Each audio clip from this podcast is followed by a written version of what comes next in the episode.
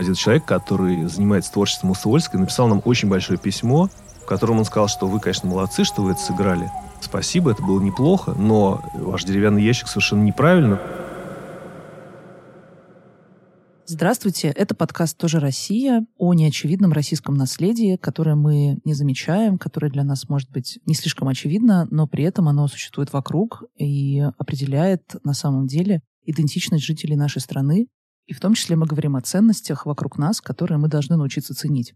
Его ведущие Мария Семендяева и Дмитрий Апарин.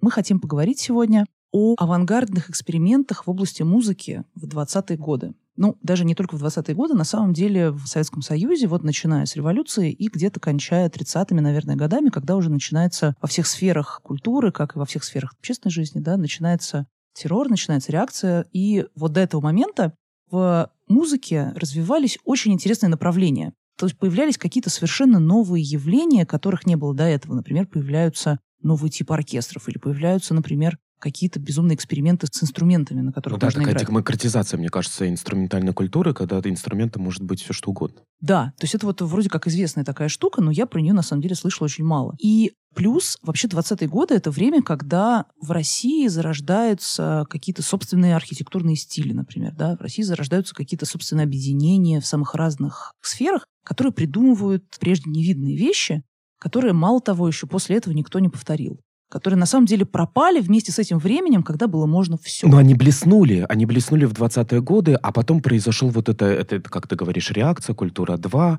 Люди были физически уничтожены, эти вещи были как-то забыты, позабыты. Произошел вот этот разрыв.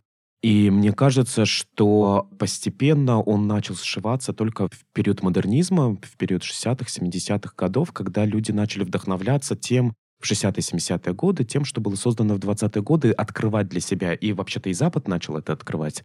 Я имею в виду вот это советское, раннее советское наследие начал открывать. Конечно, оно и было мы просто... сами начали и мы его сами начали его открывать. как-то оно... рефлексировать и открывать, потому что, ну, все-таки в 30-е, 40-е годы было не до рефлексии. Но музыка такая специфическая тема, что здесь очень сложно. Здесь, ну, мне, мне, по крайней мере, довольно сложно говорить о музыке, потому что я довольно невежественен с одной стороны. С другой стороны, я понимаю, какая огромная эта тема, да, вот э, музыкальная культура 20-х годов, да, ну, это какая-то это бесконечная это гигантская тема. совершенно тема, которую невозможно, наверное, было бы там э, даже в каком-то цикле, да, осветить. Но есть... Но одновременно мы говорим не только о музыкальной культуре 20-х годов, мы говорим и о жизни этой музыкальной культуры сейчас, и о пересмыслении этой музыкальной мы культуры говорим сейчас. О ней, мы говорим о ней как о наследии. Мы говорим о том, что происходило в 20-е годы, и что каким-то образом сейчас известно, что воспринимается, да, и что ну, историческая значимость э, чего была осознана, да, вот в конце 20 века. На самом деле, в общем, любой авангард, ну, как бы все эти авангардные явления, с ними ведь, ну, со всеми происходило одно и то же. Они были сначала, они сначала появились, потом мы, значит, их все запретили, всех расстреляли, всех убили, потом вообще кошмар, безобразие, война и ужас. А или потом, люди сами конвертировались. Или люди сами, на самом деле, от этого всего отказались и забыли об этом, как о страшном сне. А потом в какой-то момент это все возвращается. И люди начинают опять заново для себя это открывать в связи с оттепелью, да, или в связи просто с тем, что, ну, уже за, за давностью лет как бы никто ничего уже не стесняется. То есть, на самом деле, многие люди, вот, например, твоя прекрасная вот эта история про повесть автобиографическую, которую ты нашел у жителей дома, Женщина жила в доме на Большой Садовой, где да, находится она была ребенком Булгакова. в революционное время, во время гражданской войны с 17 по 24 года она описывает это время. Но пишет она, конечно, об этом в 60-е Она пишет годы. об этом в 60-е, и при этом она нигде не публиковала эту повесть, потому что ей не дали этого сделать. Она хотела, но ей сказали нет. Да. Это все слишком, это никому не надо, вы там ерунду какую-то про себя рассказываете. и Ей, нет, ей не сказали интересно. очень четко, ей сказали, что это будет интересно только вашим внукам. Вот, вот, вот, вот именно. И вот на самом деле по такой же схеме очень многие вещи 20-х годов, они так и были забыты, что типа, блин, это ерунда какая-то, которая никому не нужна.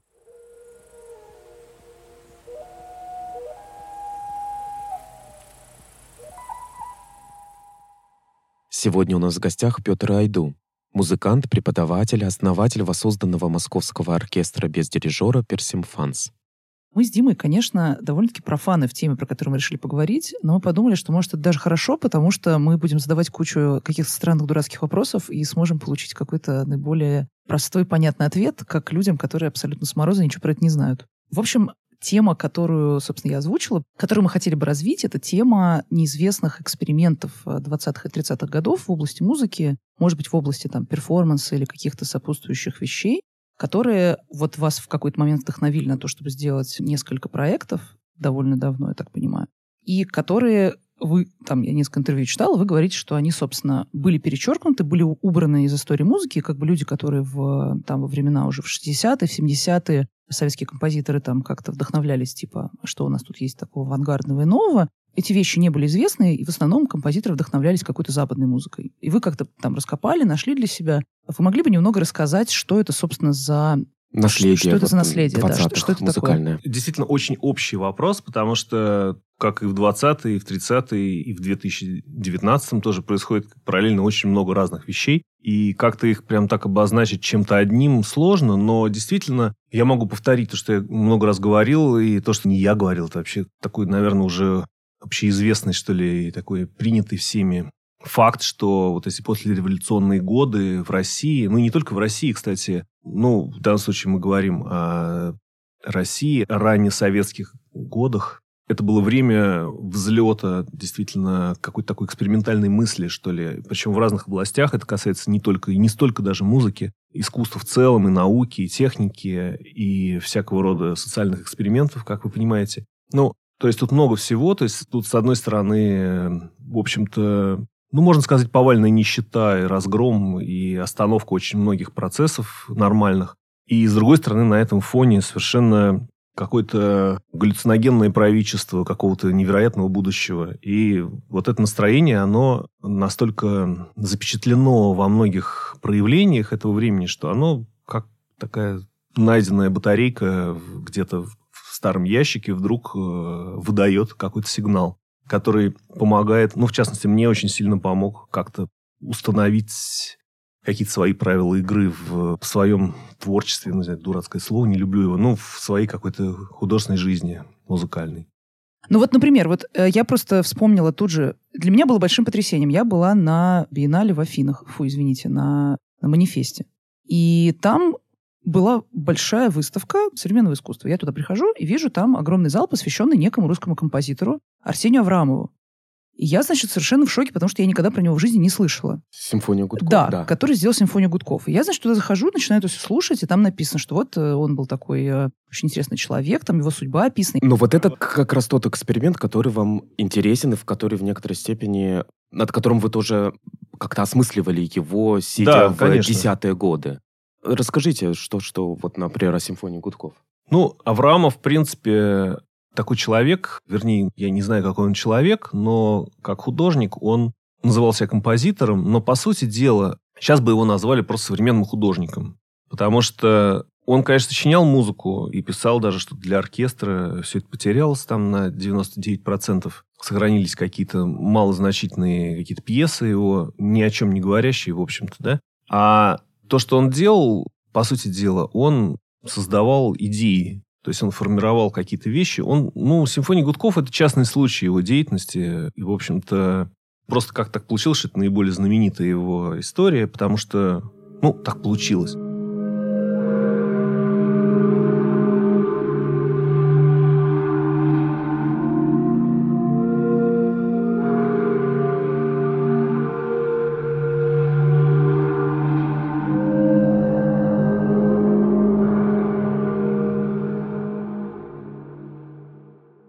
Этом важно поговорить, потому что все-таки любой более-менее образованный человек понимает, что такое авангардное искусство, понимает, что такое авангардная архитектура, но редко понимает, что такое авангардная музыка. Я, ну, не к чести мне сказано, я действительно не знал этих композиторов. Я не знал симфонию Гудков, например, до недавнего времени. Могу сказать, что э, у нас, в принципе, вообще образованные люди, они больше всегда образованы в сторону литературы, в первую очередь. Во вторую очередь, в сторону визуального, архитектура, живопись. Угу. И в самую последнюю очередь уже в области музыки. То есть у нас просто так устроено наше сознание вообще, мне кажется, в нашей стране. Мы просто больше в эту сторону. У нас в первую очередь литературная страна, во вторую да, очередь уже... Да. И музыка у нас всегда как плетется сзади. Ну, она, кстати, вообще в принципе всегда немножечко отстает от других искусств. Но вот эти звуки машин, завод, да, называется завод звуки машин Масалова, да? Музыка машин. Музыка машин. Мне очень понравилось. Я очень далекий от музыки человек, но я ехал в метро. Я ехал по всем вот этим станциям, типа там, не знаю, Новые Черемушки, Профсоюзная, и я стоял, вагоны двигались, и все было в, абсолютно в, в унисон. Мое движение транспортное и то, что я слышал, был в унисон. И, наверное, это самое Наверное, это вот такой квадрат Малевича, да, в авангардной музыке. Надо сказать, что это же очень короткая пьеса, она идет пять минут. И это был антракт из большого сценического сочинения Салова, которое, по-моему, полностью просто потеряно.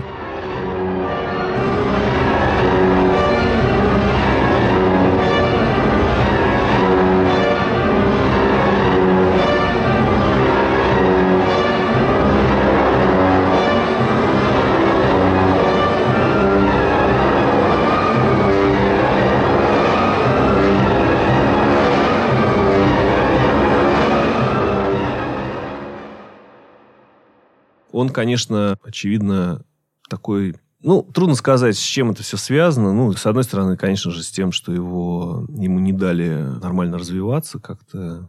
С другой стороны, может быть, на это были какие-то внутренние причины, но он действительно, вот его период 20-х настолько яркий, что дальше он ничего подобного уже не сделал. Вот. А сейчас происходит... Можете посмотреть мультфильм «Козел-музыкант» с его музыкой. Смешная штука. 60-х годов. Чудесно! Просто колоссально! Вот это будет не банально! Я разовью мотивы эти в симфонии! В симфонии эти! А какая жизнь этой музыки сейчас? Вы можете об этом рассказать? Как она исследуется любится, не любится, переосмысливается и возрождается, изучается и так далее. Вот какая жизнь сейчас у нее?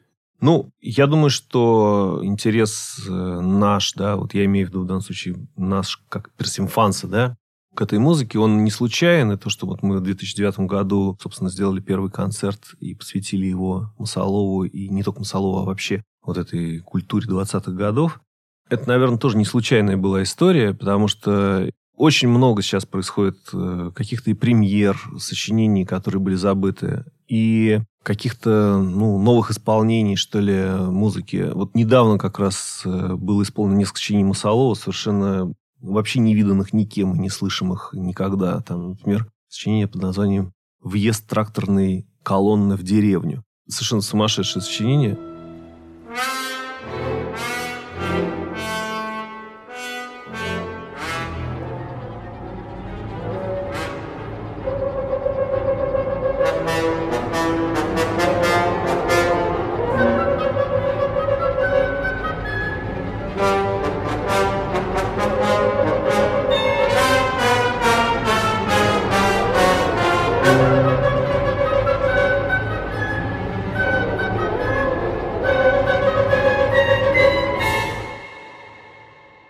или, например, вот камерная симфония Рословск.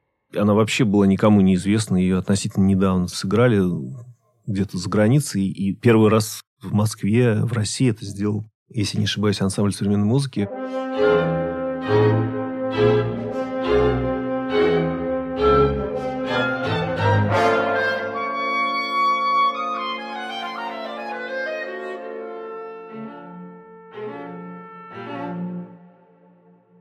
Моя задача была, когда я инициировал возрождение персимфанса, заключалась в том, что, вернее, не то, что задача, а причина, почему я это сделал, заключалась в двух вещах. С одной стороны, это был очень неожиданный, это просто был такой инсайт при получении вот этой информации о том, что это было.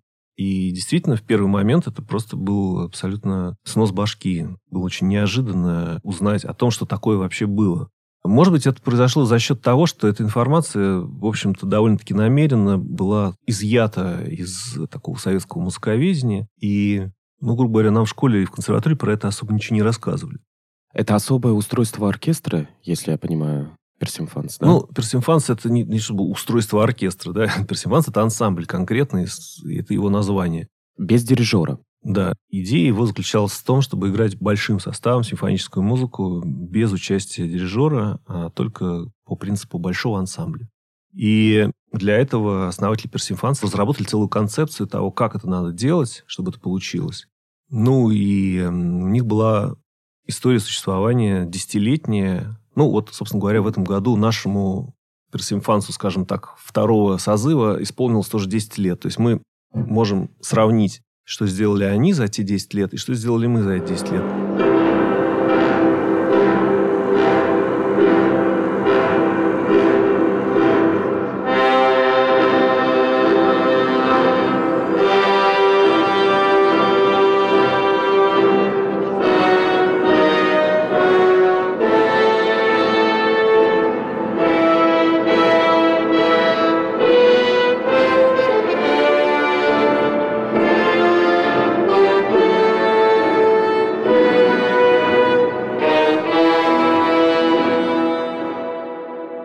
Я вам должен сказать, что это несравнимые вещи. Они сыграли сотни программ, они переиграли весь репертуар, они сделали массу премьер, они приглашали чуть ли не всех знаменитостей э, западных э, и играли с ними концерты. Единственное, что они не сделали, в отличие от нас, они ни разу не выехали на гастроли. Они нигде не выступили за пределами Москвы ни разу. Вот. Но зато по их образу подобию появились такие же оркестры в Германии, в США, и внутри СССР, там, в Ленинграде, в Киеве. И был даже сделан детский оркестр, который назывался «Персимфансик». То есть это была целая движуха. Они, э, они издавали свой собственный журнал, они раздавали анкеты слушателям для того, чтобы понять, что им больше понравилось. Они первые начали выступать на заводах и фабриках. Они, ну, скажем, Анатолий Луначарский читал целые лекции перед их концертами о той музыке, которая будет э, исполняться сохранилась эта стенограмма его речи перед исполнением 9 симфонии Бетховена. Мне кажется, эта речь, ну, судя по тому, как это выглядит, длилась не меньше, чем сама симфония. То есть это целое культурологическое исследование, где он рассуждает там о средневековых французских поэтах, там бог знает о чем. И все это была реальность, все это происходило на самом деле вот здесь, в Москве. Вот они репетировали вот тут вот, вот в Большом зале консерватории. Там же у них была база, комната. И все эти люди потом стали, ну, практически все, весь актив Персимфанса – это та профессура э, Московской консерватории, которая является такими, ну, классиками в своем, в своем смысле слова, да, такими родоначальники школ. И тем не менее, их деятельность абсолютно, при том, что они были уважаемыми профессорами, и, в общем, никого из них не репрессировали практически, за исключением Цукера, который был их таким ну, глашатаем, что ли, да, он писал, он не играл, собственно, в оркестре, а он писал тексты, он занимался журналом, он собирал прессу, и занимался вот такими вещами. Но он, правда, вернулся потом из лагерей, преподавал довольно долго в консерватории. Вот. А все эти люди были, ну, знаменитыми, в общем-то, музыкантами потом. Но про Персифанса они как бы не особо не разглагольствовали. Но тут была какая-то идея, какая-то политическая, социальная идея. Помимо музыкальных экспериментов, Конечно, это была идея создать модель коммунистического общества внутри симфонического оркестра, потому что симфонический оркестр – это, в общем-то, мини-государство. Это очень естественная, понятная идея, связанная, конечно же, с идеологией. Но они, в отличие от э, лидеров, скажем, государства, они смогли задачу решить. То есть они действительно создали ситуацию, в которой было коллективное управление и все прочее. И, может быть, как раз, э, ну и скорее всего, они перестали существовать именно потому, что в стране-то этого так и не произошло, да, так и не получилось создать, собственно, страну советов, да, она так и не состоялась. Даже были по этому поводу анекдоты, да, что Персимфанс – это единственная коммунистическая организация в СССР. Насколько я понимаю, они в кругу все были, да, чтобы видеть друг друга. Да, Или... но мы делаем точно так же сейчас. То есть это можно все, ну, то есть как бы это можно повторить, если у тебя есть желание, и если ты классный музыкант, и вы все классные музыканты. Ну, в смысле, мы этим занимаемся уже 10 лет. Нет, вот, понятно, да. но вот кроме вас ведь действительно кто-то еще, еще другие, может... Есть другие, которые в мире тоже... персимфанцы. А... Есть такие. Ну, подождите, персимфанс это, это название, да? Это не... Это, не, это, не... это перестало... Это, это, это, не, это, это, не... это не рентген, не картридж, да? Вот как это называется? Не ксерокс. Не ксерокс, не рентген. Нет, это, да? это фирменный знак. Это Кока-Кола. Вот. Поэтому, когда мы говорим персимфанс, мы имеем в виду конкретный ансамбль конкретных людей. Вот он сейчас существует в Москве и продолжает традиции того ансамбля, который существовал в 20-е годы. Расшифровывается это название как первый симфонический ансамбль. Вот. Конечно, А-а-а. может быть и второй, и пятый, и десятый, и вообще что угодно. И вообще в мире есть несколько оркестров, играющих без дирижера. Например, замечательный французский оркестр, который называется «Le Dissonance». Они шикарные, играют прекрасно, нам очень нравится.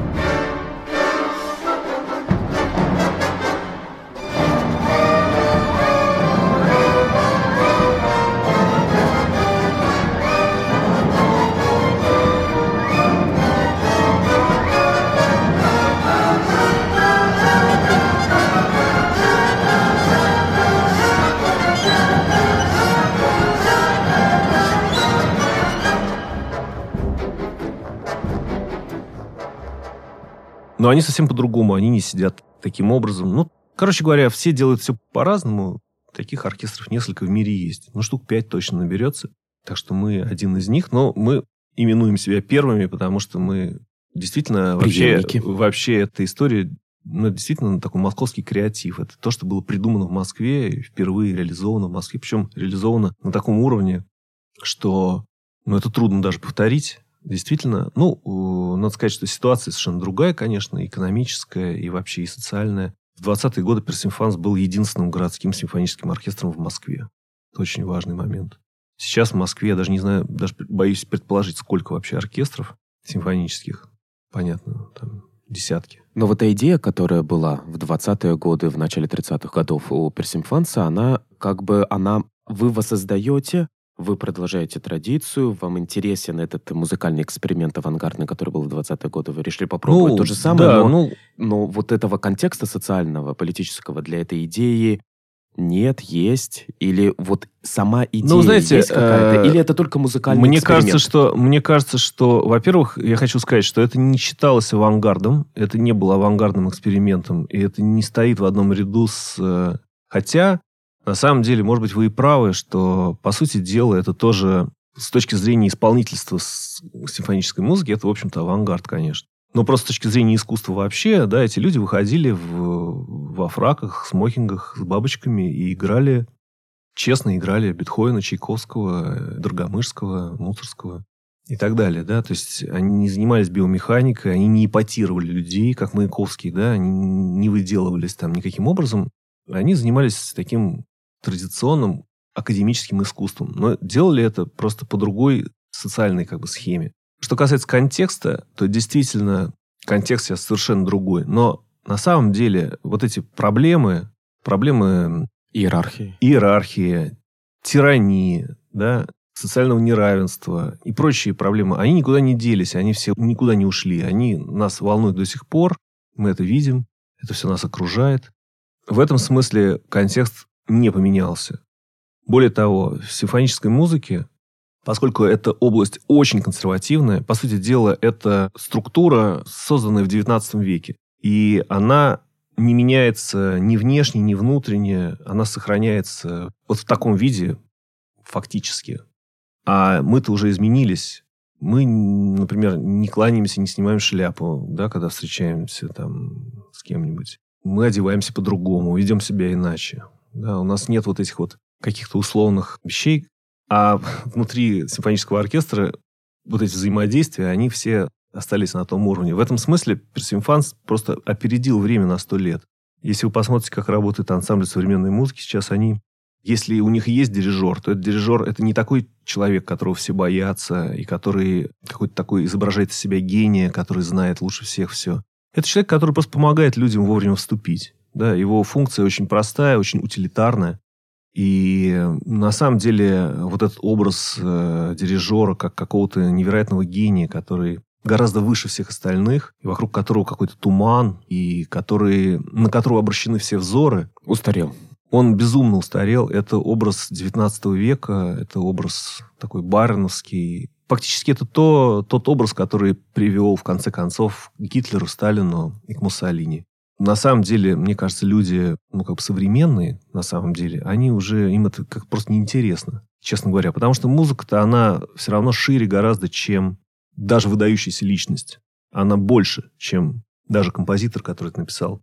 Основатель Персифанса Цейтлин говорил по этому поводу, когда его спрашивали, ну а как же вот вы, мол, без этого самого? Он говорит, ну, простите, у нас есть композитор, который написал партитуру. Это проект. Вот это чертеж. Мы выполняем то, что там написано. Нам ничего больше не нужно. Но это действительно так. А в чем плюсы оркестра без дирижера? И почему их не так много? Ну, вы говорите, да, есть во Франции такое, есть в Нью-Йорке такое, есть вы. Ну, я уже объяснил, на самом деле, почему. В потому целом что... их немного, как бы ну, из-за вот, консервативности Конечно, симфонической музыки. ну, это безумно консервативная область, которая находится фактически, ну, честно говоря, банально об этом говорить, э, потому что это общеизвестные такие вещи. И я почему не, не банально, просто мне не, не очень хочется об этом говорить, потому что это всегда такая, ну, это выглядит немножко как какая-то попытка бросить камень в огород, фактически в свой собственный. Но ни для кого не секрет, что вообще вся вот эта так называемая академическая музыка, она находится в руках, ну, фактически такой олигархии, которая, ну, держит это все из поколения в поколение, да, на протяжении 20 века. Фактически это связано со многими, как бы, вещами. Это очень закрытая область, в которую не пускают, грубо говоря, да, и то, что мы делаем, мы как пытаемся как раз сказать, что музыка, в общем, принадлежит всем, ее просто можно играть. Не нужно для этого быть гением, да, не нужно обязательно делать какое-то особое лицо или что-то такое изображать из себя, что это просто, ну, это некий предмет, это некая вещь, которая интересна сама по себе. Мы никогда, вот, кстати, не, не высказываемся против дирижеров там, или против игры с дирижерами. И хотя очень часто бывают такие провокации со стороны журналистов на этот счет, потому что, ну, это на поверхности лежит, что вроде как мы что-то хотим там сказать, против, да, мы вообще ничего против не говорим. Просто есть разные способы. Можно так, можно так. И когда вы спросили, какие плюсы у оркестра без дирижера, я, честно говоря, надеялся, что вы спросите, какие Какие же плюсы у оркестра с дирижером? Потому что после моего рассказа, мне кажется, этот вопрос более был бы уместен. Да, зачем вообще там нужен да, дирижер? Вот, расскажите, да, Дима. Но Дима, дело в том, что... Не очень понятен ваш э, вот этот посыл демократический, эгалитарный, все остальное. И как в 20-е годы, и как сейчас. Мне очень понятен разговор, хотя я не знаю этой кухни, но мне понятен разговор об олигархии и всем остальном. Просто я думал, вы скажете о каких-то именно очень сугубо музыкальных плюсах. Ну, я могу сказать, э, смотрите, звуковых. это я считаю, что это, э, это просто два способа, которые на самом деле не, как бы сказать, они должны просто сосуществовать. Это два разных способа. Вот вы пользуетесь, например, компьютером Apple, а другие люди, некоторые, пользуются компьютером Windows. И этот спор может быть бесконечен, да, что именно лучше. И я считаю, что и то, и другое имеет право на существование, и смысл именно в том, что их должна, вот это разнообразие, оно как раз да, и должно да, быть. Игра, да, с, дир... игра с дирижером, и вообще как бы оркестр с дирижером имеет под собой очень серьезное основание. Это не случайно то, что появился дирижер, как, что выделился, что дирижер как фигура выделился в отдельного человека, то есть человек, который не играет сам ничего, не сочиняет музыку, а только управляет ее исполнением. Это абсолютно не случайно. Это не то, что кто-то это придумал специально из каких-то соображений. Это естественный процесс. И, собственно, весь репертуар симфонический, он создан с учетом вот этого. Он сделан для того, чтобы так происходило. То есть, на самом деле, когда мы играем без дирижера, мы делаем это как бы не, не аутентично. То есть, не так, как это было задумано. Если, вот, допустим, мы поговорили про то, что сама по себе вот музыка, само устройство вот э, как бы классической симфонической музыки, да, оно вот такое очень, очень, э, очень, как это, господи, Консервативное. Иерархическое, да. А что касается, например, инструментов, набор инструментов тоже ведь очень жестко регламентирован. Ну, естественно, это как бы инструменты, это краски в данном случае, которые, ну, вот они задуманы таким образом, они так должны звучать, иначе это будет не та музыка. А вот я так понимаю, что в 20-е годы как раз изобретались какие-то новые инструменты. То есть это был какой-то такой момент, что, что вот... Ну, э, новые инструменты изобретались всегда. Ну, да. Но вот, а какие-то из них были как раз-таки изобретены вот в упоминаемое время? Например, которые, может быть, до сих пор или кто-то возрождает, или использует? Это как другая история, потому что, ну, кстати сказать, и в симфоническом оркестре тоже инструменты очень сильно модернизировались, особенно как раз-таки в XIX веке и в 20-м тоже. И, в общем, это такой постоянный процесс. Я бы не сказал, что он как-то особенно был ярко выражен именно в 20-е годы. Просто в, в то время, в принципе, много было разных экспериментов разного характера.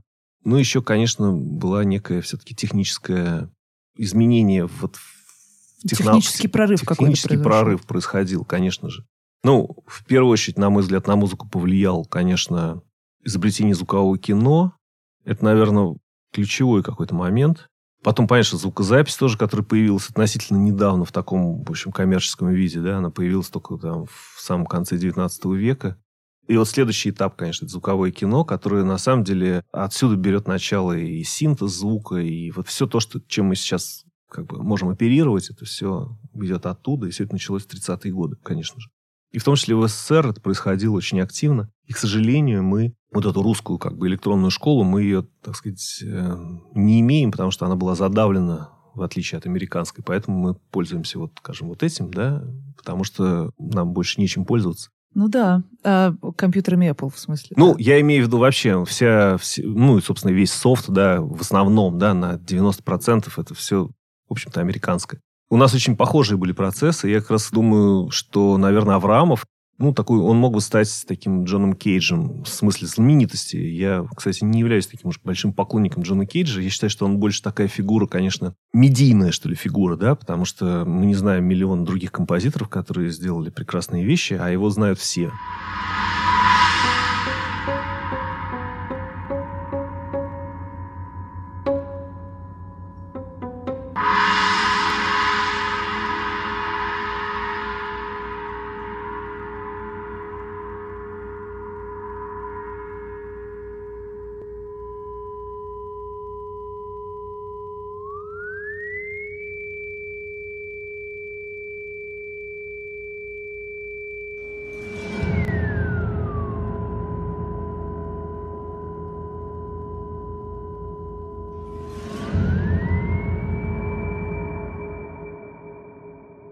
Мне кажется, Аврамов это такой русский кейдж, только он, ну, действительно совсем другой. И он...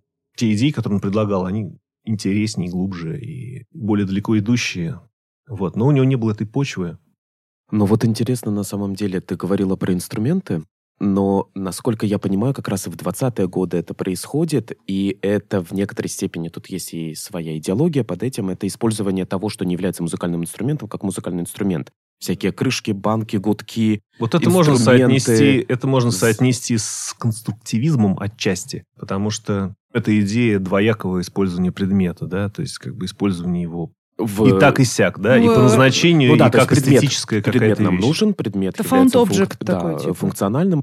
Мне кажется, мы как раз стояли в 20-е годы у истоков именно вот этого вещественности музыки, так скажем. Да, кстати, была даже такая статья Бориса Юрцева в 23-м, кажется, году, которая называлась «Вещественность, вещественность музыки». Правда? Да. И Мы ее включим в наш список. Ну, это, это на самом деле действительно некое... Ну, надо, надо понимать, что, конечно, конструктивизм с музыкой не очень коррелируется здорово, да, потому что все-таки основа конструктивизма – это функциональность, а музыка априори вещь нефункциональная, она ни для чего как бы не нужна, да, потому что конструктивизм касается архитектуры, дизайна, то есть, ну, стул, да, стол, дом – это вещи, которыми человек пользуется, а музыка-то что вот с ней сделаешь? как ей Бегать под пользоваться? нее, бегать под нее.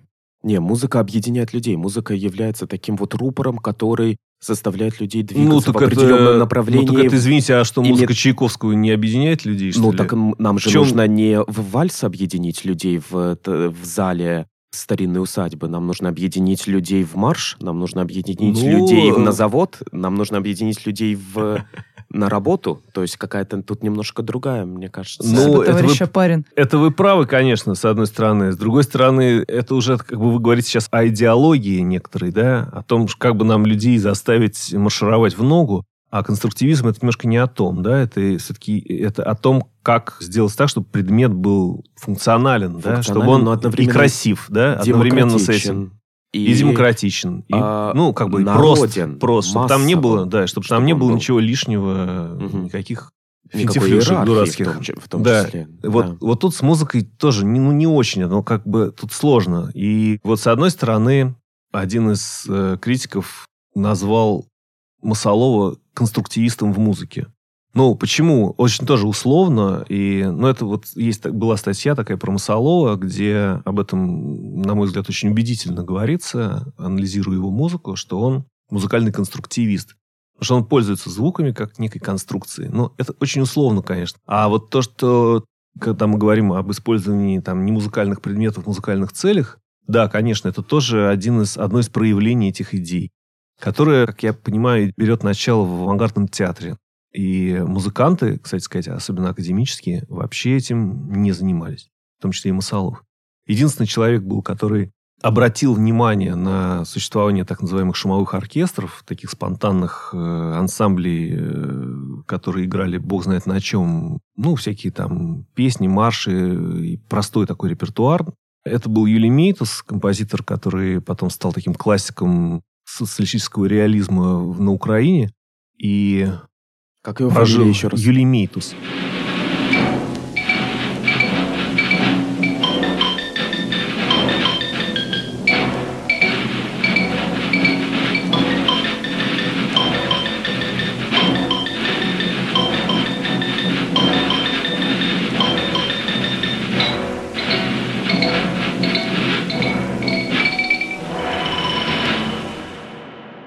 Он прожил очень большую жизнь тоже. Он дожил до, по-моему, 70 а может быть, даже 80-х годов. Короче говоря, его ранний период, который мало известен, мало изучен, он был один, по-моему, единственный из композиторов таких э, академического направления, серьезных, которые заинтересовались вообще существованием этих оркестров и вот этих вот так, так называемой шумовой музыки. Надо понимать, что это условное название.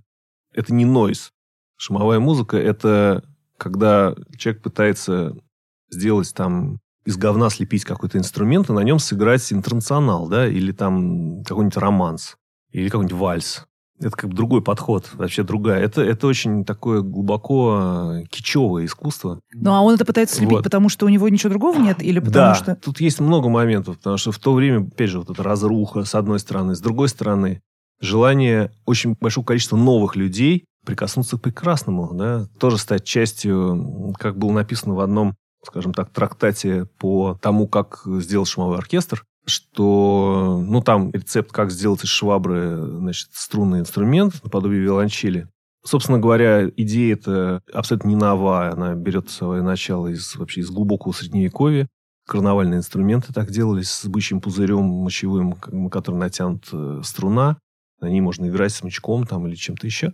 Вот. Но интересно, там был такой комментарий, что этот инструмент очень важен, потому что он придает ощущение симфонического оркестра. Угу. То есть, ну, То есть это людям, круто, это круто. Это круто, да, потому что людям хотелось, рабочему классу и крестьянству хотелось, при, ну, у них открылись возможности тоже получить вот эту вот культуру, которая была более элитарной и недоступной. А в это время было такое взаимное стремление, которое уже в поздние советские годы было совершенно не актуально, да, потому что плевать все хотели на эту там культуру там и все прочее. Я имею в виду ну, широкие массы людей. А это был период такой интересный в этом смысле, когда действительно очень много людей из так называемых низов стремились к образованию, к культуре, к такому элитарному искусству. И вот это были такие взаимные попытки приблизить одно к другому. А в это время где-то существовали, значит, люди, которые мастерили из швабры симфонические инструменты. Ну, они там же существовали в соседнем дворе. Это, это Но при этом параллельный это было процесс. Явление. Да, это было массовое явление, причем довольно, насколько мне кажется, довольно стахастическое. Ну, то есть не то, что кто-то сказал, кто-то там написал указ, а теперь, значит, все давайте организовывайте инструменты, значит, ансамбли из стульев и швабр. Это какая-то была действительно массовое явление, которое началось тоже в те же самые годы, что вот меня как раз тоже заинтересовало в свое время, что это все происходило в одно и то же самое время. И Персимфанс появился в 22 году, Симфония Гудков появилась в 21-м, Терминвокс был придуман в 23-м. В то же самое время шумовые, вот это вот повсеместное появление шумовых оркестров, это тоже начало 20-х, тоже 21 22 23 годы. Потом и они тоже сгинули где-то к середине 30-х, так же, как авангардное кино, так же, как и Персимфанс. Причем как бы все вроде по разным причинам, официально, формально. Например, Персимфанс перестал существовать не потому, что его кто-то запретил, или не потому, что что-то такое произошло, а причина была совершенно дурацкая, на первый взгляд. Поменяли, значит, рабочую неделю таким образом, что я уже забыл, как именно, там была какая-то пятидневка или шестидневка, вот какие-то были такие вот штуки, и в итоге получилось так, что в театре отменили выходной понедельник, который всегда был. Это был единственный день, когда они могли играть концерт, потому что они все работали в оркестре Большого театра. Соответственно, у них отвалилось просто все сразу. Одновременно с этим произошли еще какие-то события. Их попытались выгнать из консерватории, отобрать у них комнату, где они хранили инструменты. И все это так совпало, что они просто поняли, что они просто вообще никак не могут работать. При том, что их жизнь до этого была тоже не очень сладкая. Они репетировали там в 8 утра каждый день до репетиции в театре. Играли концерты каждую неделю, при том, что они играли все спектакли. То есть очень трудно представить себе, как эти люди успевали такое количество сделать вещей, что, ну вот нам, как их преемникам, это даже не снится. Такой объем деятельности, ну, опять же, у нас какие-то есть свои штучки, которые они не могли, например, сделать, да. Мы, например, можем организовать воркшоп там, допустим, в Дюссельдорфе, коллаборироваться с местными музыкантами, устроить там какую-то совместную акцию. Вот этого они, например, не делали. Ну, у них не было такой возможности. А мы как бы сделали это впервые. Там в Норвегии, в Германии, еще где-то. Опять же, мы можем владеть каким-то репертуаром, который им был недоступен. Но так объективно, конечно, жизнь их была невероятно насыщенная, сложная. И видно вообще такое ощущение, что в это время как будто бы какой-то кокаин вообще летал в воздухе, что просто все в каком-то невероятном находятся экстазе. И практически не спят, творят какие-то чудеса, и все это происходит вот так вот 10 лет непрерывно, а потом как-то вдруг все куда-то девается. Напомните, вы вот э, рассказывали до записи, что 9 мая на Патриарших прудах был один из концертов, и там звучала музыка... Э, э, Уствольской, да. Да. По-моему, у нее тоже был самодельный инструмент, насколько я помню. По-моему, ну, там, там используется деревянный ящик, фанерный ящик. Вот. Вот, вот что это? это, это... Фанерный ящик. У нее какая-то была композиция и э, Эта композиция называется Диес Ира. Какое время? Ну, она, собственно, недавно, недавно совсем умерла. Я даже с ней встречался как-то, помнится, мы играли ее произведение в Малом зале консерватории, она приходила на концерт. Ну, э, она как бы считается, что она как бы ученица Шостаковича, но на самом деле она с ним была в сложных каких-то отношениях. Она вообще была в сложных отношениях со всеми и считала, что все занимаются какой-то ерундой.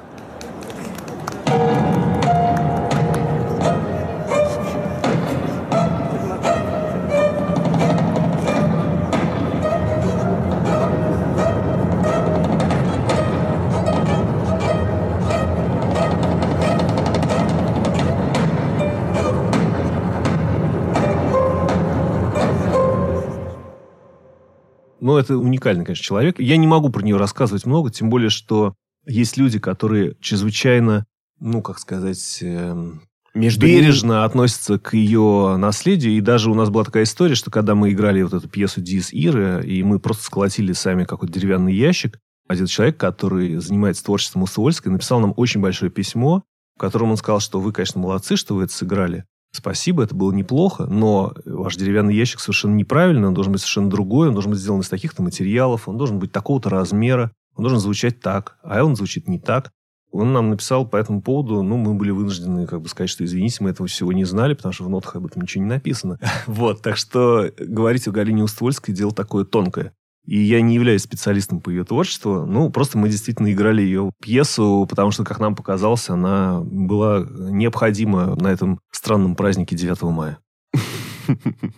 Но в некоторой степени это тоже мостик такой, да? Мы можем говорить о невежественный вопрос, но мы можем говорить о ее музыке как об авангардной музыке. Мы можем говорить о ее музыке как о ну, той да. музыке, которая перекидывает мостик с двадцатыми. Ну нет, я не э, знаю, годами. как она связана с двадцатыми. Пожалуй, что я, я даже не знаю. Она как бы... Это уже послевоенное время, и оно очень сильно отрезано, действительно. По крайней мере, в музыке, я не знаю, как в других областях, но в музыке очень много изменилось после войны, и как раз-таки мне кажется, что Авраамов, Масолов, и Рословец и прочие такие вот люди, которые вот в эту довоенную и послереволюционную эпоху создавали свои какие-то какие облака и айсберги, мне кажется, что они не оставили наследников, на самом деле, прямых никаких. Прямых и, нет, по сути, и по сути дела... в 70-е годы. Мне кажется, думаю, что люди вдохновляются сейчас, сейчас этим. Вот мне кажется, что мы как раз то поколение, которое вдохновляется ими первые. Потому что вот как раз, мне кажется, поколение шестидесятников, да, то есть людей, которые в 60-е, 70-е годы ну, начинали свою какую-то такую деятельность, они больше все-таки смотрели, конечно, на западное искусство, на американское, на немецкое и на все прочее. Не потому, что они какие-то антипатриоты, а потому что просто где было взять эти сочинения? Они, конечно, что-то знали, что-то там до них доносилось слегка, но это все Причем в то время, конечно, были живы многие из них. И тот же Масолов, например, был жив, и тот же Мейтус был жив. И многие другие люди, но они привыкли, во-первых, особо не болтать об этом обо всем. Как я уже говорил, что большая часть активистов персимфанса – это основа профессуры Московской консерватории. Это такие махры, которые учили всех последующих как бы звезд играть там кто на скрипке, да, там кто на, трубе. То есть это все школы, они от них пошли. Но, тем не менее, они никому особо не рассказывали про то, что происходило в Персимфанс. Не, не сохранилось никаких документальных э, там воспоминаний об этом.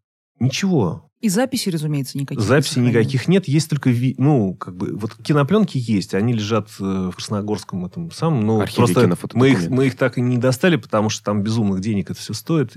Это вот то, что мы до сих пор, до чего мы не добрались в этом смысле. Хотя очень хочется. Я пару раз видел где-то на канале Культура мелькали эти пленки, но, к сожалению, без звука, да, и по радио их транслировали, но это была как раз эпоха, когда радиопередачи не записывались. Ужасно жаль. Этого просто не было. Это появилось позже, в 30-е годы. Вот. Ну, Дим, я не знаю, если у тебя Короче, Я просто хотела спросить. Меня вот все интересует вопрос шкурный. А, собственно, вот мы говорим, что были женщины-композиторы, разумеется, в там 60-е, 70-е годы. В 20-е годы было очень много женщин-авиаторок, там женщин каких-то летчиц, там еще кого-то.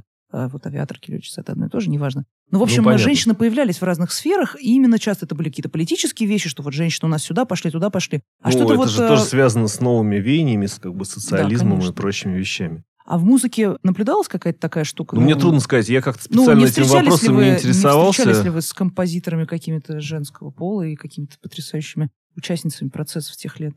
Что-то как-то в голову не приходит ничего сейчас. Понятно. Ну, например, если говорить про персимфанс, да, то это оркестровые музыканты, вообще музыканты, да, играющие на инструментах, это как бы ремесленный цех в каком-то смысле. А женщины ремеслом мало занимались, в принципе. Ну, просто так. То есть, ну, конечно, были и женщины-пианистки, и скрипачки. Но только что вот э, тогда, конечно, практически никогда женщины не играли на духовых, э, там, особенно медных инструментах, что сейчас является нормой в Европе, и у нас это тоже сейчас постепенно происходит, но, в принципе, считается, что на медном инструменте должен играть, так сказать, большой мужчина с перегаром, да, как бы хрупкой девушке там делать нечего. Но это неправда. Так, как, сказать, как выясняется, в принципе, это, это не так. Но, Ну и э, дирижеров за- женщин ведь практически нет. Ну, Именно по тем же самым каким-то иерархическим причинам, мне кажется. Ну, нет? трудно сказать. Зато вот ну, всяких начальниц миллион. Вот я даже не знаю, я даже удивляюсь, когда, когда разговор заходит вот о неравноправии полов, это наше время, там, я вдруг начинаю думать и посмотрю, вот здесь директор женщина, здесь начальник женщины. И как бы выясняется, что действительно Вы Там имеете в виду среди- среди там реж- музыкальную сферу? Нет, почему? Ну, Вообще сферу искусства. И не только искусства. Ну, как бы, вот, ну, как бы администрацию какую-нибудь. Ну, вообще любопытно, конечно. В общем, странный момент. Но на самом деле, э, этот вопрос, кстати, мне задавали один раз, единственный раз, когда мы читали лекцию про персифанс в Германии. Это был единственный вопрос, который нам задали, и он меня шокировал в тот момент, потому что я не очень ну, я был не очень в теме как бы вот этого вот как бы, ну, такой вот волны интереса к этому вопросу. Мне как бы казалось, что... Ну, как бы ничего не казалось, я вообще об этом не думал. И, и тут как бы встает человек и говорит, а скажите, а почему вот при Симфансе так мало женщин в 20-е годы? Вот, вот показывайте фотографию. А я говорю, слушайте, ну я не знаю. Ну, просто, ну, сколько есть, столько есть, уж извините. Ну, не Вот, было но, профессоров женщин. Ну, ну, Ну, просто это- мало было, действительно. Ну, как бы мало женщин занимались этим э, по каким-то, видимо, тоже социальным причинам и так далее. Конечно, это же все... Это же люди были, получившие образование до революции, До еще. революции, и к конечно. тому Да, же... да, конечно, консерваторская. И конечно. к тому же, к тому же надо сказать, что весь костяк персимфанца к тому моменту это были в среднем 40-летние люди. То есть это были люди, достигшие такого как бы, ну, расцвета своей деятельности, не совсем молодежь. Я помню в книге про советскую повседневность меня очень э, там потрясло несколько моментов. Один из моментов был связан с тем, что в школах как-то, вернее, даже не, не про школы это было начало, а про то, что, в принципе, в какой-то момент стали запрещать, например, фокстрот. Потому что фокстрот — это такая как бы дурацкая буржуазная музыка, которая нам не нужна и которая вообще, значит, э, унижает достоинство человека. Но это была, в принципе, борьба с непманской культурой, да, то есть Да. с мещанством, со всякими такими вот вещами. Это Но Вполне удивительным образом, история. но, но ведь действительно все равно вот э, то, о чем мы говорили, персимфанс, там, э, это шумовой оркестр, это все равно все тоже происходит в период НЭПа. И потом, как бы в борьбе с этой непманской культурой, в итоге, значит, разумеется, сталинская вся эта история привела к тому, что начали как-то вот буквально в школах вводить эти балы там в стиле Пушкина, начали вводить вот это вот все вот, ну, как-то действительно очень, очень что ли навязывать как бы всем людям вот эту очень своеобразную такую академическую музыку, какую-то классические вальсы, какие-то вот эти вот вещи, что вот мы все там пионеры, дети рабочих, но при этом мы, значит, танцуем какую-то музыку 19 века. Нет, ну, естественно, это же идея о том, что вот теперь рабочие могут быть такими же, жить в дворцах и так далее. Это эстетика, неоклассицизм такой своего рода. А вот как вам кажется, неоклассический поворот этот, он был он в самой, даже это сложно вопрос, но в самой музыкальной среде было такое настроение, что вот все эти эксперименты, а, значит, с э, Послушайте, игрой без ну, конечно же... это все ненужное, лишнее, бессмысленное? Естественно. Но, опять же, я хочу подчеркнуть, что Персимфанс не был как бы в ряду каких-то авангардных явлений. Ну да, хотя, конечно. Но... Хотя с точки зрения современности можно сказать, что это тоже, в общем-то, ну, можно так сказать. Просто надо понимать, что в то время это так не считалось. Но, конечно же, противодействие всякого рода футуризму, оно было очень сильное. И вообще футуристы, это же такие ребята, ну, они очень близки. Их идеи зачастую очень фашистские, очень агрессивные. Просто почитайте там, не знаю, стихи Гастева. Это же ад просто какой-то. Да Маяковского почитайте. Г- Гастев-то вроде ну, ну да, да, да, с ними ну, неуютно. Маяковского, ну, Маяковского, почитайте. Он же говорит, всех убить нахрен, и все. Да. Вообще. Ну, так еще недавно до этого все и... говорили, и нормально всем было. А тут внезапно, значит, э, ну, полезайте Противодействие этому, это не то, что... Я абсолютно убежден, что это не то, что вот кто-то сверху там... Ну, понятно, что Иосифу Виссарионовичу нравилась как бы классическая культура, и не, не понимал он, не любил там это все. И Ленину, кстати, тоже это не нравилось у него были очень буржуазные вообще вкусы, да, вообще в искусстве, в, в том, даже как он одевался. В оформлении дома тоже. Оформ... Ну да, то есть в этом смысле он не понимал этого всего, но он как бы и не мешал особенно, ну как бы хотите, развлекайтесь. Помните, у Булгакова есть, как он идет по улице, описывает, что там какие-то фонари, вдруг он смотрит, там написано «Дювлам». И он такой, боже, да что же это такое-то? Что же это? Господи. И он там пишет очень долго, что происходит вообще. А это, кажется, там какой-то там 25-летний юбилей Владимира Маяковского. И вот он по этому поводу так пишет, уничтожающе просто. Он так это обсирает, на самом деле, все это. Ну, конечно, в «Собачьем сердце» там и, тоже вся главрыба. Да, или, или, например, про Мирхольда. Он говорит, я пришел посмотреть, там мне все, какой-то там длинноволосый молодой человек на какой-то там вечеринке мне говорил, как, вы не знаете, биомеханика, биомеханика, пойдите посмотрите. Я прихожу, говорит, непонятно, то ли спектакль начался, то ли нет. Занавесы нет, какие-то люди ходят грязные непонятно в каких-то робах. Че, что это за фигня? Говорит, я вот сейчас... А вот тут в соседнем, как бы, там в цирке, там клоун там такой, или там какой-то был звезда, я уже забыл, я когда-то читал про цирковое искусство тех лет, потому что оно связано, на самом деле, с, и с Мирхольдом, и со всем этим театром авангардным. Вытворяет ну, такие вещи, что просто хочется плакать от восторга. Раз. А это как-то бездарная сериатина, которая выдает себя за какие-то открытия, якобы. Это люди, которые плохо играли Шекспира еще позавчера, и теперь они изображают из себя там ну, что-то такое. И в этом есть, извините, доля правды. Вообще-то. В этом есть вот тот самый, в этом есть дух да. времени. Это тот самый плюрализм, это самое невероятное да, многообразие но... 20-х годов, о котором, ну, конечно, мы, о поэтому, мы говорили, мы... и который да. создавал вот это культурное, музыкальное, литературное многообразие, создавали люди, сформировавшиеся до революционной России, получившие очень часто хорошее гимназическое университетское образование, пошедшие разными дорожками, но в целом сосуществовавшее вот на да, этих но надо сказать дорожках. опять же, что и те, и другие были достаточно агрессивны. И уж во всяком случае, конечно же, ну, условно говоря, футуристы, да, и биомеханики, и все прочие люди, они были очень агрессивные люди. И они реально хотели уничтожить все, что не является ими. Ну и потом они очень хотели этого. в 30-е. Ну, да, они на да. самом деле в какой-то степени получили то, что они желали другим. То есть тут это сложная штука вообще произошла, сложная. Она неоднозначная. Это не то, что такие белые пушистые ребята, которые занимались прекрасным искусством, а им надавали по башке. Эти белые пушистые ребята, ну, вы знаете, что по доносу, собственно говоря, ну, Мирхольд, судьба его известна, да, но по его доносу тоже ведь пострадали люди. И у него на столе Маузер лежал. И вообще они вели себя крайне агрессивно. И тот же Авраамов, которого я, кстати, вообще очень люблю и считаю его просто, ну, я считаю, что это вообще центральная фигура. Про него все должны знать, я считаю, по крайней мере. Но он, например, пишет, э, у него есть письмо к Сталину очень длинное, в котором он просит восстановить его в партии. Его за что-то изгнали из партии, за какую-то там ерунду, и, никак, и так не восстановили. А он был яростный большевик и действительно фанатично преданный партии человек. И он описывает, объясняя свою жизнь, он просто в письме Сталину, он пишет всю свою биографию. Он пишет, как он пришел к революции, как он, что происходило. И он пишет о том, ну а что, говорит, мы в 18 или в каком-то там 16, 17 году нам нужна была машина, мы просто... Едет машина, мы просто подходим с Маузером, говорим, выходи быстро, иначе я тебя пристрелю. И сажусь в машину и еду.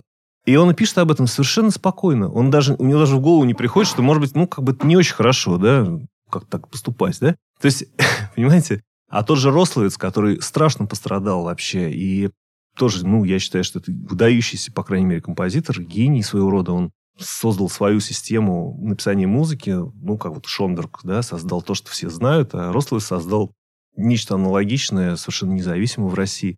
И э, человек, который, ну, его страшно заклевали, и в конце концов его творчество было все практически забыто и потеряно. И даже его могилу уничтожили. Сначала один раз, а потом в 90-е годы второй раз. Ее восстановили, потом ее опять кто-то расфигачил. Какой-то есть, ненавистник. Нет, э... просто я думаю, что это просто новодевичье кладбище. Там просто, я думаю, что они просто... Знаете, сколько, сколько там mm. стоит? Да, я ну, думаю, да, там да. другие, были другие причины. Понятно. Но этот человек, есть вот его доклад там на каком-то собрании в 20-е годы, в котором он прямо говорит, я революционер, я состоял в таком-то комитете, я подписал много расстрельных приговоров для контрреволюционеров.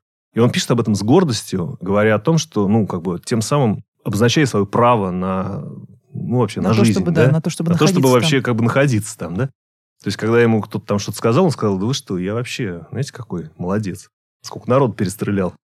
Ну, поэтому это все очень неоднозначные вещи. То есть, конечно, и тот же Аврамов, кстати, интересно, что он пришел, как известно, к Луначарскому с двумя проектами. Один проект это был, была симфония Гудков, а второй проект был такой. Отобрать у всех все рояли, собрать их и сжечь. Вот. И Луначарский первый проект принял, второй отклонил. Странно. Вот. Но при этом, но при этом в комнате Аврамова он жил там в какой-то коммунальной квартире с, там, с пятью детьми и умер в 43-м году от голода. У него была такая комната, довольно узкая и небольшая, ну, типа как это. И посреди этой комнаты стоял большой рояль. Больше там ничего практически не помещалось. Вот каким-то образом эти вещи сочетались. Я могу объяснить, почему он предложил этот проект. Это не, это не, это не просто хулиганство какое-то или попытка эпатажа. Да? Это как раз к вопросу о темперации. Это связано с тем, что он пытался сделать революцию в темперации. А рояль – это как раз инструмент, который ну, это довольно сложно объяснить, когда вы не в материале, да, что рояль это такой инструмент, в котором... Э, Сложно настраиваться? Э, в котором равномерная темперация. А равномерная темперация подразумевает, что в ней нет никаких чистых интервалов. И это как бы противоречит природе музыки, но зато это дает универсальность, да, возможность играть в любой тональности, и все будет звучать как бы более-менее нормально всегда. И поэтому он сказал, что это буржуазный инструмент, который портит уши людям, что он как бы глобально портит вообще восприятие музыки и все прочее, что этот инструмент должен быть уничтожен, просто как класс. Вот а такие идеи были людей. на другой клавишный инструмент? То есть, как он бы, придумал массу было... способов, как это сделать. Потом он занимался рисованным звуком. Это фактически как бы, ну, электронная музыка. Они там делали невероятные вещи и могли синтезировать любой звук фактически. Но это уже было несколько позже. А это был один из его ранних каких-то проектов, таких, можно сказать, юношеских. Ну, то есть это были люди такие, ну, не то чтобы они такие прям лапочки. Прямо скажем. Ну, то есть, э, да, уничтожить рояли как класс и уничтожить там ну, а как, как класс. Как, как на это могут смотреть там, люди, которые, например, придерживаются другого мнения? Естественно, как на просто, ну, ну это фашизм, это насилие страшное над культурой, да. Посмотрите на про архитектуру, вы вот знаете много чего. Вы же видели проекты наших великих, э, действительно замечательных архитекторов что должно было вообще быть вот здесь, на месте вот этого здания, например, и вообще что должно было быть на месте Кремля, вообще ну, что там да, было. На месте, да, да, в районе чистых прудов. Тут как бы должно было быть просто чистое место, гигантские какие-то чудовищные здания, раз, ну, какие-то небоскребы с какими-то какой-то там с дирижаблями. Мясо, молококомбинаты какие-то там, черт Но ну, это такое что.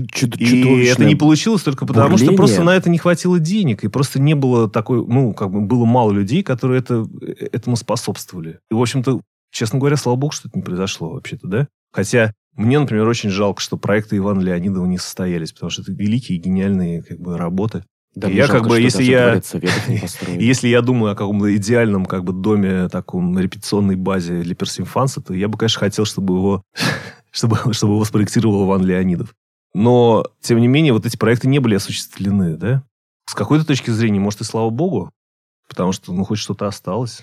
Сейчас вот у нас продолжается, тут вот на соседней улице снесли, потому что мог два дома 19 века и 18 Сначала, сначала все, да, сначала Да. все, сначала стеночку оставили, типа, под видом того, что нет. А потом я сейчас вот прохожу, смотрю, а стеночки-то нет. Там нет ничего вообще.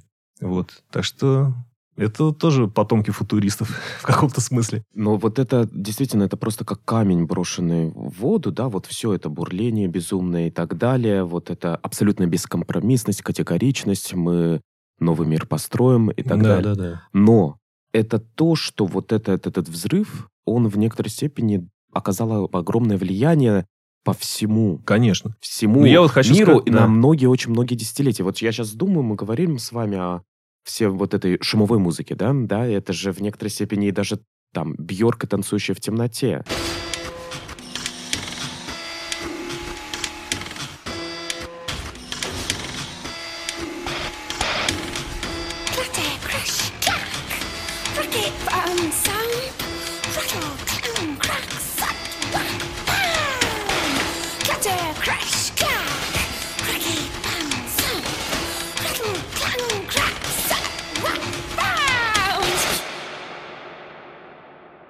Все эти звуки завода, в котором она работает, вот эта мигрантка в Америке. Не, ну да, вот понятно, это- это, Все Стонг это, там и это все все прочие. вот это та маленькая-маленькая волна, которая ну, это после ну, брошенного был первый, кто это камня. сделал, поэтому его Кто был так- первый? и- Авраамов, был первый, кто это сделал, конечно.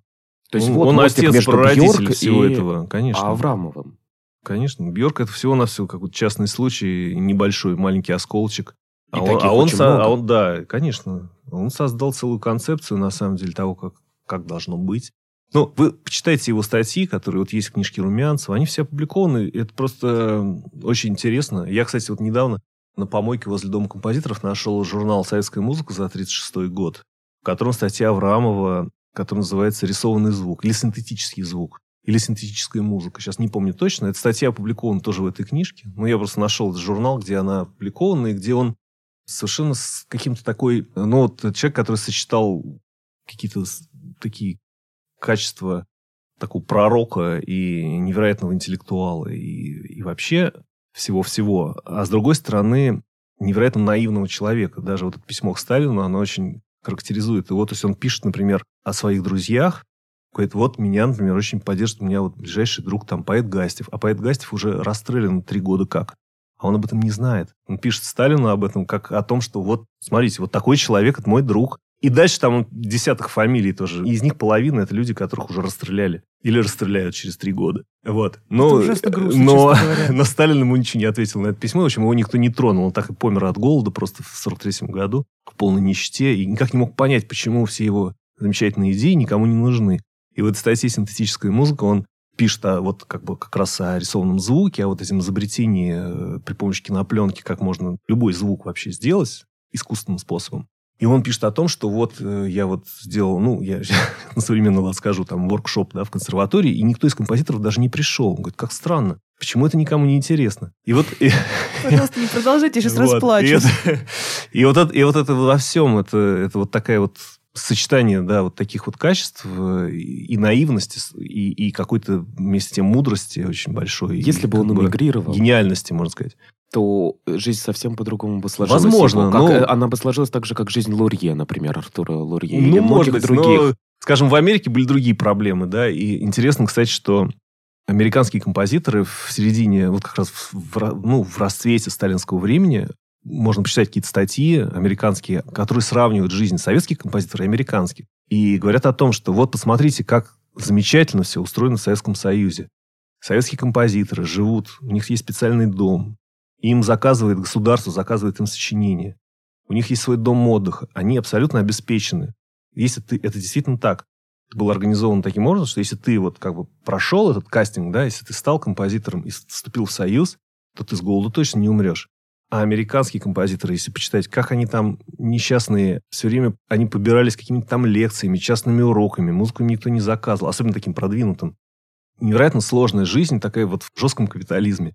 И вот они очень, они очень завидуют, как бы пишут о том, как, посмотрите, вот как в Советском Союзе здорово вообще все сделано-то, придумано. И это тоже правда, это тоже часть правды. Ну, понятно, что за это нужно было писать соответствующую музыку, да, то есть Но, например, Шостакович как-то выходил из этого положения, да, он, в общем-то, и музыку неплохую писал, как бы. Ну, были всякие ситуации. Понятно, что все очень сложно и жутко, зачастую и страшно. Но вот и такой, такой ракурс тоже существует. Я просто к тому, чтобы, чтобы не было такого как бы слишком плоского и как такой э, одномерной да, картины. Не, да, не, это, да. Это, это очень странно. Я часто вот об этом думаю, Само о вот этих. Ну, сочетаниях.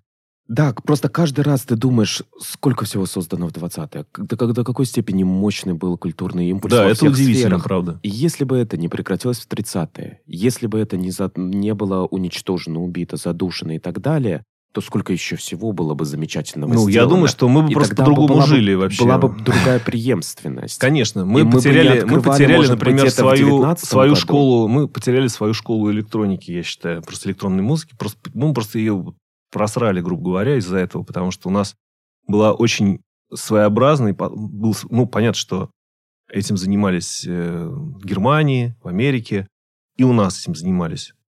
И, ну, я всех не, все не, не упоминаю, просто потому что и не знаю, и вообще не моя тема, но совершенно очевидно, что в России была какая-то свой был подход, достаточно своеобразный.